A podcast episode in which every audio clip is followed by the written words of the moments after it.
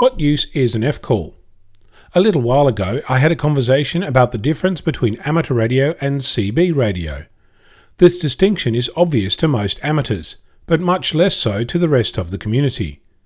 On the face of it, there are people with radios that you can talk into and someone else can hear it. There are different frequencies involved and antennas come into play, pretty much the same thing. Not so. There is one fundamental difference between amateur radio and CB radio. This basic difference is simple to explain, but the implications are that the two are different animals. Here it is. The fundamental difference is that in amateur radio, it's the person that is licensed. In CB radio, it's the radio itself, a so called type approval. So, to legally participate in CB radio, you need to purchase a licensed radio. To legally participate in amateur radio, you need to obtain a personal amateur license. There are many other subtle differences and implications. A typical approved CB radio has a specific set of predefined channels and power.